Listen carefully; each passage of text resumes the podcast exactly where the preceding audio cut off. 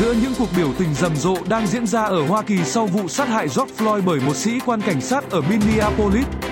Nhiều cửa hàng đã bị đập phá và bị cướp hàng. Cửa hàng Apple là một trong những lựa chọn yêu thích của các tên cướp, bởi có những món đồ công nghệ đắt tiền như iPhone, MacBook và các sản phẩm khác. Nhưng bọn chúng không ngờ Apple đã có cài đặt đề phòng trường hợp này. Công ty sử dụng một hệ thống bảo mật nâng cao trên các thiết bị trưng bày trong cửa hàng phòng trường hợp bị cướp. Tất cả các thiết chưa được bán trong các cửa hàng Apple sẽ tự động bị khóa và vô hiệu hóa nếu chúng rời khỏi cửa hàng.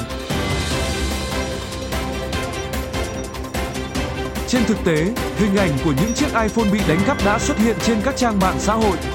Hiển thị thông báo yêu cầu trả lại cho cửa hàng. Thông báo còn nói rằng, thiết bị đang được theo dõi và chính quyền địa phương sẽ được báo cáo về việc này.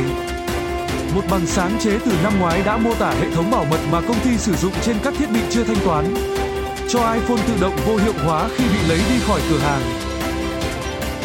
Apple đã xác nhận rằng các thiết bị mẫu được lấy cắp từ các cửa hàng sẽ hiển thị các tin nhắn giống như các hình ảnh được chia sẻ trên phương tiện truyền thông xã hội.